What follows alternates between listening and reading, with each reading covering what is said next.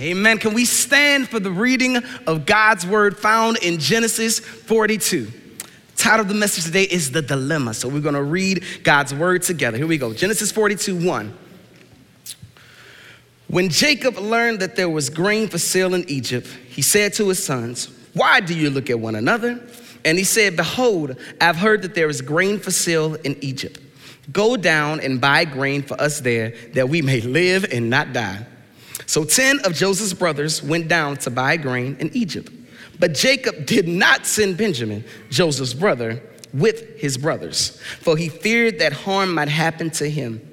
Thus the sons of Israel came to buy among the others who came, for the famine was in the land of Canaan.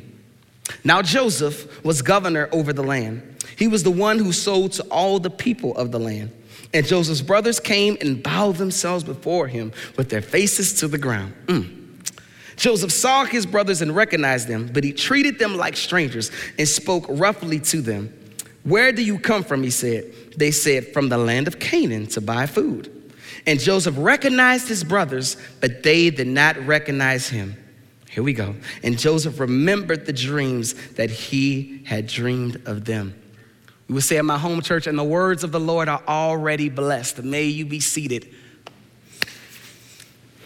All right, so the story of Joseph is actually one of my favorite Bible stories. And back in the day, I used to do this thing called community theater back in Shreveport, Louisiana. And I actually had the opportunity to play Joseph in Joseph in the Technicolor Dreamcoat. You can see it right there. That was about 30 pounds ago, but that's okay. I'm coming back soon. Coming back soon. Anyways, I, I, absolutely love that musical. I got to really become Donny Osmond that I saw all the time in Lutheran school. A little bit different, but got to become and sing Any Dream Will Do. But I really love that masterpiece by Andrew Lloyd Webber and the music within it. Of course, it takes some liberties, that's Hollywood, but I love the story because it's able to talk to so many people from so many backgrounds about who our God is. But now we're really getting to an interesting part of the story. As Pastor Allen so eloquently shared last week, Joseph has now made it through the delay. He's gone from the pit to Potiphar's house to the prison to now to Pharaoh's house and the pinnacle of success. I love alliteration, all those P words there, right? So Joseph has made it through all those things, and now the story could end there, but it doesn't. And listen, I love being in the theater world because sometimes you'll be around non believers who have never heard this story, and they would be like, What? Joseph brothers come back? And I'd be like, yes, you have no idea what happens in this story. It would kind of be like a reveal, like think about, you know, Luke Skywalker and Darth Vader when he finally told him, you know, I am your father. If you haven't seen that, it's like 40 years old. And so, spoiler alert, that's his dad. Okay? So it's kind of like that type of story. But now Joseph has to keep on moving in this story. Listen, Joseph had a son named Manasseh, which means God has made me forget. And now Joseph is faced with a dilemma. How does he respond to his brothers again, his very own flesh and blood that have sold him into slavery? Does he respond in mercy as if nothing happened? Or does he enact vengeance on his brothers who rightfully deserve death? Mm. Last week, Pharaoh said something about Joseph that I don't want us to miss as we read through his word. In Genesis 41 through 37, Pharaoh says, Can we find a man like this in whom is the Spirit of God? Joseph, filled with God's Spirit, interacts with his brothers in truth and in love that brings about a change that can only be achieved by the hand of God. In fact, it was all a part of his perfect design for his people then, and it's all a part of his perfect design for his people now. In Genesis chapter 42 through 45, the need for a process of reconciliation led to a path of restoration that ultimately led to a promise of revitalization. Let's take a look back at God's word. Our first point is they need a process of reconciliation. Let's go to 42, 1 through 2. It says here, when Jacob learned that there was grain for sale in Egypt, he said to his sons, Why do you look at one another? And he said, Behold, I've heard that there is grain for sale in Egypt. Go down and buy for us there, that we may live and not die. After quite some time, Jacob now returns to the scene after he's only seen Joseph for this time. And as you can see, Jacob is still dealing with some bitterness. Literally, he tells his son, Y'all need to get up right now. I'm hungry. Go and get me some food. He's kind of like turned into a grumpy old TV dad. I don't know if you ever seen Sanford and Sons or like Archie and All in the Family, like those old TV dads that are always angry about something. He's so bitter. And guess what? Not only that, he's still showing favoritism. As we see there, he says, Listen, y'all boys need to go and get me some food. But my son Benjamin, my prized son, he's got to stay back here because I saw what happened to Joseph. I don't want that to happen again. So Benjamin has to stay, but y'all need to go. Think about this from the brothers' perspective. They got rid of Joseph, and yet they are still dealing with the pain of the past, with their father's favoritism. Sometimes I think, yes, the brothers committed a heinous crime, but did they think about it often? I wonder what ran through their minds. Did they have nightmares of selling their brother that haunted them? I love what Dr. Swindoll said about this. He said, The sons have become middle aged men with families of their own. They probably never mentioned that deed of violence to each other. They did their best to banish the thought from their minds. Sometimes in their dream, they may have caught a glimpse of that young face in the agony or heard the beseeching of his anguished soul but they sought to drown such painful memories by deep draughts of the leaked stream of forgiveness. Conscious slept. Their family is broken. As we're saying in my neighborhood, they are toe up from the flow up. They have no food, their relationships are strained, but one thing is certain these brothers need reconciliation. So, now, next point Joseph leads them down a path of restoration. So we're going to read verses 9 through 11. Here we go. And Joseph remembered the dreams that he had dreamed of them. And he said to them, You are spies. You have come to see the nakedness of the land. They said to him, No, my lord, your servants have come to buy food. We are all sons of one man. We are honest men, really. Your servants have never been spies. Wow. Joseph finally sees his brothers, he recognizes them, but they don't recognize him. Immediately, Joseph remembers the dream where they're bowing down at his feet. And the first thing that he hears come out his brother's mouth is, We are honest men. I don't know about you. But if that would have been the first thing out my brother's mouth, literally, do you remember back when you fools put me in a pit and sold me into slavery, yet in front of my face you're saying you are an honest man? Huh. What would you do? Your very own blood has sold you into slavery right in front of your face. You not only have the cause, but now you have the power and the authority at that moment to make their lives as miserable as they made yours. But this isn't the same Joseph. This Joseph has been through some things. This Joseph has experienced the pitfalls of defeat and the pinnacles of success in a long, arduous process. And let's not forget what we talked about in the beginning. This Joseph is filled with the Spirit. So Joseph is faced with a dilemma. Does he forgive and forget and let them go on their merry way? Or does he give them exactly what they deserve? Joseph technically does neither. Instead, he brings his brothers along a path of restoration packed with truth and love, highs and lows. So now I'm to give you some summaries as we go through because we got three more chapters to kind of get through. So we're to walk through chapter 42 together. All right, church? So here we go. So Joseph calls the brother spies, right? And they assert, again, remember, we're all honest men. We would never do that. So the brothers recall, listen, we're just some men from Canaan and we got a brother back home and a daddy. Right then, the light bulb goes off in Joseph's head. Oh, they've got a brother back home. So Joseph tests the brothers by telling them to go home and get Benjamin. But listen to this. I love God's word because I've read this story many times and I often forget this. The first thing Joseph does is throw them in the prison for three days. He throws him into prison for three days. And I think what's so interesting about that is Joseph reacts as soon as the situation happens and throws him into jail. But then later he responds in a different way. Look at what it says in verse 18. Joseph says, I am a God fearing man. Maybe it took Joseph some time to compose his thoughts to see what God was really doing in this situation. Have you ever been in a situation where you reacted before you responded? All right, I gotta keep on going, gotta keep on going. We're working, we're working. So Joseph sends his brothers off with grain and Canaan, and Reuben laments because he believes they are being repaid for what they did against Joseph. Joseph weeps weeps because of what's going on with his brother. And he ties up Simeon and sends the other brothers back to their dad. So now they go back to Jacob in the land of Canaan with their grain.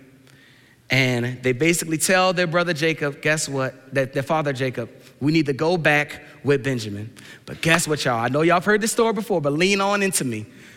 As they look at their grains, they realize that the money that they were supposed to give for the grain is still in the bag. Jacob at this point is distraught. He doesn't know what to do. He thinks everything crazy is going on. And listen to how serious, how real it gets. Reuben is like, Dad, please let us go back and get, and get our brother. Let's go back and get the grain. And guess what? If I don't come back, you can kill my two sons. That's how serious it got. They were going through the struggle. Have you ever heard of Murphy's Law? Murphy's Law says that everything that will go wrong will go wrong. Or everything that can go wrong will go wrong. Have you ever been in a situation like that? Um, uh, a few years ago, my wife and I we were serving at this church in Shreveport. We loved that church so much, and we felt that the Lord was calling us to the Metro DC area. So we were getting ready to go out there and to see different houses and see where we would live. So we got ready. It was Symphony and my oldest child, Aria. She wasn't even one year old at the time, and my mama, my grandmother. So we all got together. We drove to Dallas and we took the plane to DC. The first thing that happens is as I get off the plane in DC, I realize I did not dress appropriately. It was 40 degrees in May. Listen, y'all, I am born and bred from New Orleans, you heard me. Ain't no way. 40 degree weather in May, it was freezing cold. I didn't know what to do. And I'm like, God, are you sure you're sending me here? Because it's kind of cold. Should not be this cold in May. So we end up looking for some houses. We go to some townhouses. We didn't really fall in love with the houses, but we just needed a place to stay, right? We're at the townhouse. My grandmother falls down the steps and breaks her wrist. Yes. So now we have to find a hospital to get a wrist all fixed up. We find a hospital late at night, 11 o'clock at night, finally get her all twisted up with a cast. The next day comes, we realize that we did not get the two homes that we put an offer on in Metro DC. So now my grandmother's wrist is broken. It's freezing cold in May. And now we have to go to the airport to fly back home. And guess what, family? Just like Pastor Allen last week, there was a delay. And not only was there a delay, we could not get on the plane because the plane could not fly back home. So now I'm in the airport with my own one year old daughter. My wife is getting frustrated, my grandmother with a broken wrist, and we have a voucher to go to a hotel. I see in the distance a place that looks like a food court as I'm walking out the airport. And I look it's 11 o'clock. We need to eat. And I go up to the lady at the front and I say, Are you guys open? And I kid you not, the lady looks me in my eyes and says, No food.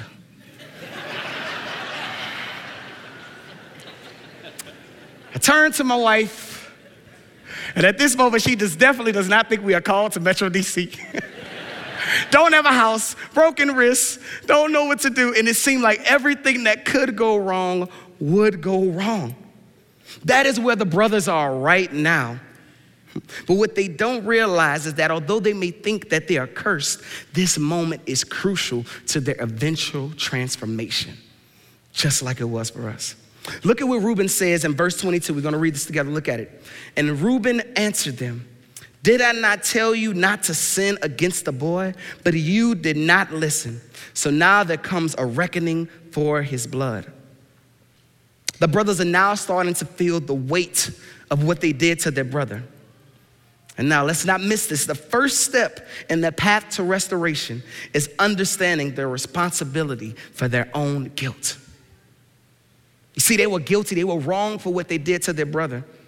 And now they understood that between one another. Listen, the reason why these crazy things have happened, maybe We did something wrong to our brother. But the next step could only happen over time. All right, stay with me, stay with me. We're gonna walk through chapter 43. Now, listen, I love God's word, remember, because there's always these little nuggets as we read through that we sometimes forget. So, as we begin chapter 43, Jacob tells the sons, We're out of grain again. Why don't y'all go and get us some grain? So, what's interesting about this moment is that Jacob really did not let his sons go. Remember, Joseph has Simeon in jail. Simeon is just sitting in jail, marinating for his brothers to come back, and Jacob does not care until they run out of grain. So finally, there has to be a voice of reason, right? Wasn't Reuben, wasn't Simeon, but it was Judah. Judah comes up and he tells his daddy, he says, Listen, daddy, we, we, we got to go and get grain for our families. Our families will starve. We have to go back. And guess what? Benjamin has to go with us because if he doesn't come, we already found out what the guy was going to do to us. We said we're honest men. He has to come with us. Look at this next part. Jacob, Jacob finally relents and lets the brothers go. He says, Hey, I got some gifts for you, maybe some figs, some little knickknacks or things like that. Why don't you take that to the man? And then Jacob says something really interesting. He says, Maybe he will have mercy on us. Maybe God will have mercy on us in this situation. If you know anything about Jacob, his soul is broken. Jacob is literally considered one of the fathers of the faith. His name got changed to Israel because he wrestled with God. When you read the Old Testament with Moses, they say the father of Abraham, Isaac, and Jacob. And yet at this moment, this is the first time we see him cry out to God because now at this moment, he is brought to his lowest. Sometimes in life that happens, come to our lowest so that now we have no choice but to trust in God. So finally, Jacob lets the brothers go back, and Jacob and lets his brothers go, and Joseph is there, and he sees the brothers coming down, and Joseph is excited because he sees Benjamin. One thing that's interesting in verse 20 through 24, the brothers tell the steward, hey, guess what? Y'all might have made a mistake. Remember, we told you we're honest men, but the money is right here in the bag, so we're just gonna give it all to you. So they're showing, you know, over time that maybe they're starting to get this thing. So now Joseph decides to throw a big feast for his brothers, and they are drinking and being merry. They probably in there like this. Hey, I have no idea how they party back then, but that's what I see in my mind and my imagination. So come with me. They just party in there, woo, just like that. And what's so crazy to me is that I wonder what the brothers were thinking. They could not have deserved a party in Egypt. Maybe they thought that they avoided what they deserved one more time, but it was only a test for what was to come next. Remember, this is a path of restoration. All right, y'all, y'all, y'all dig in with me. We almost there. Y'all can go home and watch the Saints or whoever. Chapter 44, we're almost there, right? So now the brothers have partied all night long, but Joseph devises a scheme. He's gonna take his cup and put it in somebody's bag. So the brothers have just finished partying, they leave the house, they're excited to go back with their grain. Simeon has been released from prison, they're all together, and the steward stops them. Wait! I thought y'all said y'all were honest men. Mm-mm-mm. The brothers are flabbergasted because they have no idea what's going on. So the brothers have to come back before Joseph. Joseph said, Who has my cup? The brothers plead and say, We don't have your cup. We don't have your cup. So they all pour out their sacks. And guess whose sack the cup was in? Benjamin. Murphy's Law again, everything that could go wrong is going wrong. So now we reach a pivotal point in the story because Joseph says something interesting. He says, Listen, not all of y'all are in trouble, right? This is, this is okay. We just had a party. Just the one that stole the cup needs to stay with me, and you are free to go. These are the same brothers. Remember, Benjamin is beloved just like Joseph because they have the same mother. So at this point, they have a, a, a, dilemma right now because they need to say, which one will we save? And Joseph was testing them to see, had they really grown? Hmm. Judah again steps up and speaks on behalf of his brothers. He explains the importance of bringing their brother Benjamin home. And not only does he plead for Benjamin's life, watch this Judah offers his own life in exchange for his. Judah says, let's read this together in verse 32 through 34. For your servant became a pledge of safety for the boy to my father, saying, If I do not bring him back to you, that I shall bear the blame before my father all my life. Now, therefore, please let your servant remain instead of the boy as a servant to my Lord, and let the boy go back with his brothers. For how can I go back to my father if the boy is not with me? I fear to see the evil that would find my father. And there it is. The second step in the path to restoration, publicly acknowledging admission of guilt. In the first stage, they only admitted their guilt to one another. And now, by offering his own life, Judah is demonstrating true repentance of the heart. The same brother from the same mother of Joseph is now valued as if he was one of them. I often wondered, as I read the story, why Joseph from the beginning didn't just say, It's me, guys, I'm Joseph. But he didn't do that because then they wouldn't be able to walk that path of restoration. I love what Warren Wiersbe says in his expository outline on the Old Testament. He says, You'll see it on the screen. Why was Joseph so hard on his brothers? And why did he wait so long to reveal himself to them? Because he wanted to be sure that they had repented of their sins. To excuse people who are not sincerely repentant is to make them a worse sinner. It was all a part of the design.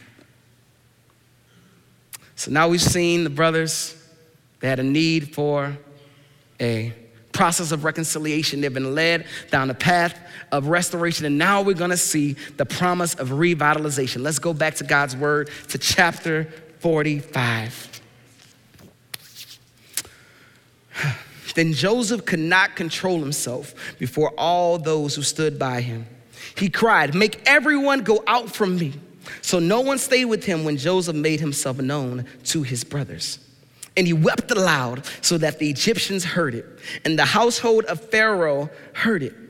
And Joseph said to his brothers, I am Joseph. Is my father still alive?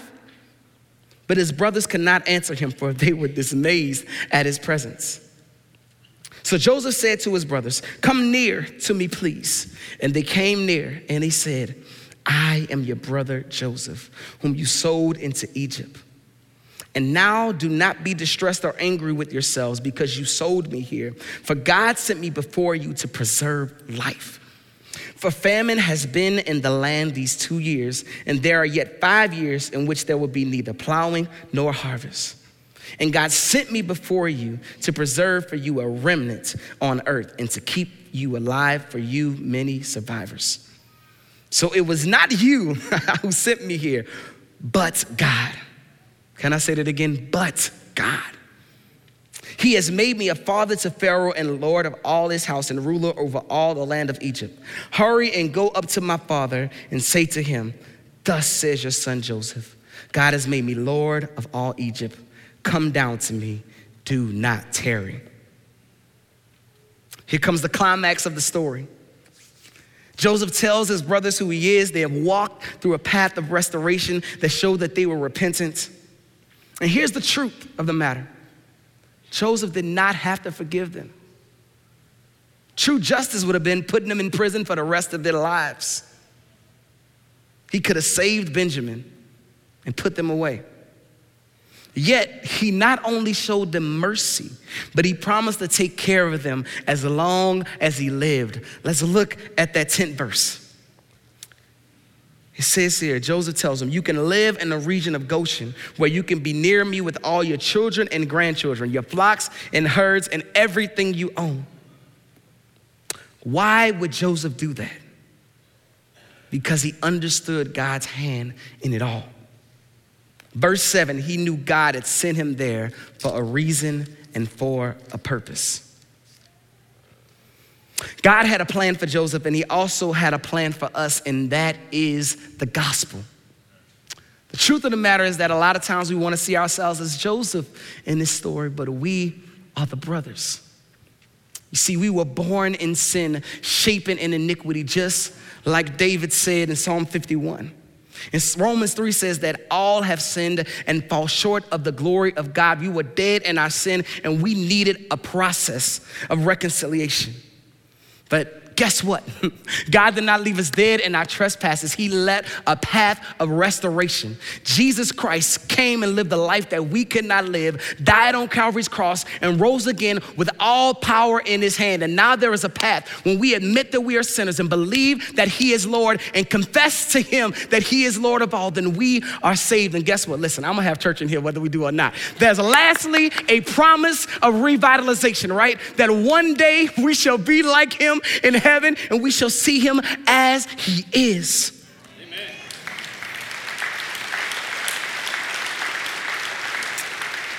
Just like Judah offered himself up for Benjamin, we have the lion of Judah in Jesus Christ who conquered sin, death, and the grave that we might be free. Oh, death, where is your victory? Oh, death, where is your sting? Praise be to God for devising the perfect plan for our salvation. Amen. But here's the thing we don't always want to accept God's plan. What if Joseph had done what he wanted? As I said before, he didn't have to offer forgiveness, he deserved his form of vengeance and justice. But he understood the power of forgiveness in God's plan, especially all that he experienced in his life. Joseph was faced with a difficult dilemma, but he still chose forgiveness. But it was a process. The Bible details over and over how many times Joseph wept and wept and wept over the situation. And listen, forgiving his brothers did not change what they did, but it led to the healing of a broken family. In a book, Choosing Forgiveness, Nancy DeMoss says, Forgiveness is a mighty tool in the hand of an all powerful God to bring healing all around to every conceivable type of situation and relationship, past or present. When I think about forgiveness, a lot of times I think about uh, Dr. Martin Luther King Jr., he and his wife, Coretta Scott King. He was influential in the civil rights movement in the 1960s that allowed African Americans to have freedoms in so many different ways in the Jim Crow South. And Dr. Martin Luther King was key on focusing on nonviolence over his readings that he read in the Bible, that he wouldn't fight, but he would be pure in the way that he approached things. I read the other day he was arrested over 29 times and assaulted four times. And unfortunately, in 1968, he lost his life. So they asked Coretta Scott King, his wife, How do you cope with forgiveness? 20 years later, she penned this in the Los Angeles Times. Look what she says here. Forgiving, whether on the personal, social, or political level, is one of the most difficult challenges that we face. It is a psychological as well as a spiritual problem. As the great statement Lord Halifax said, the memory and conscience never did nor never will agree about forgiving injuries. But watch this. Yet forgive we must, because the only alternative is unending bitterness, hatred, and a consuming cycle of revenge and retaliation that injures the souls of everyone. The healing power of forgiveness breaks the chain of retribution and provides spiritual redress for injury. Um, I, I love my grandmothers. I'm they already texted me to watch the early service. Uh, Johnny May Harris, as well as my, my mama, Imelda Keys. Um, wanted to share a story that I asked my family permission to share by my family. Uh, my Mimi was born in Mississippi, and she found her way to New Orleans, Louisiana, where she met my grandpa Joe. You're gonna see a picture of him on the screen. His name is Joseph Edward Harris Jr. Yes, long names running my family. And uh, that's him with my mom. And they, they grew up in New Orleans together. They had, uh, they got married and they had my mom as well as my uncle, Joseph Edward Harris III. and my grandpa Joe served as the first ever African American streetcar operator in New Orleans, which had to be a really big deal in the 60s and 70s, right? Being in uptown New Orleans and operating a streetcar. He served our country's military in the United States Navy. And they were really excited to live the American dream.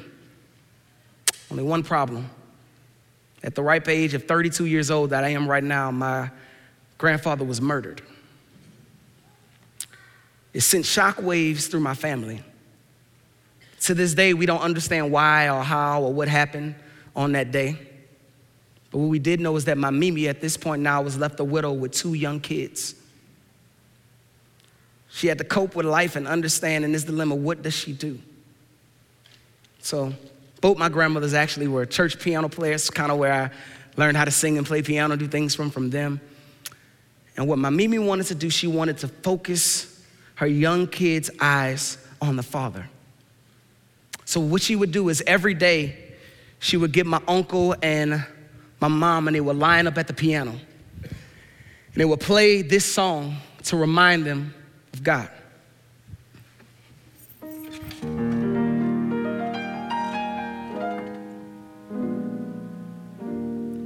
Who made the mountains? Who made the trees?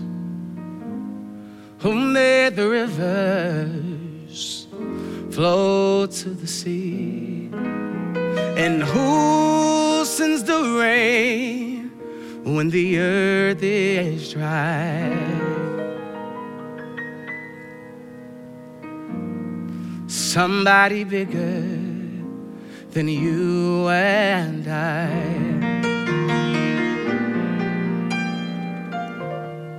When I am weary, filled with despair, who gives me courage to go on from there? And who gives me faith that will never die?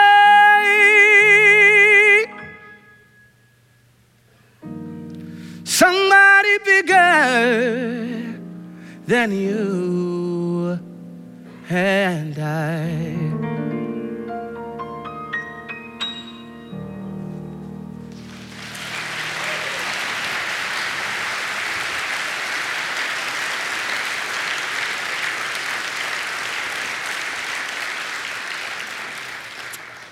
couple years ago, we celebrated my grandmother's 80th birthday. And she was surrounded by all of her friends, all of her family, her grandkids, and now her great grandkids. And if you ask my grandmother, how did she forgive? How did she walk through life after such a tragic situation? She would tell you right now to your eyes, to God be the glory. Amen. Listen, I don't know. Yeah.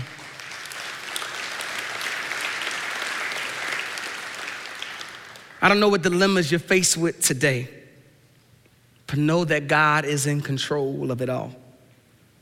Remember what we've been talking about this whole entire series about God's providence. God, our Heavenly Father, is working in and through all things by His wisdom and power for the good of His people and the glory of His name. Whether it's learning to be forgiven or learning to forgive, know that our God has the whole world in his hands. He has a plan, and his plan is perfect. There's somebody bigger than you and I, and his name is Jesus. God redeems, God restores. Submit to him today. Amen, church. Can we go to the Lord in prayer?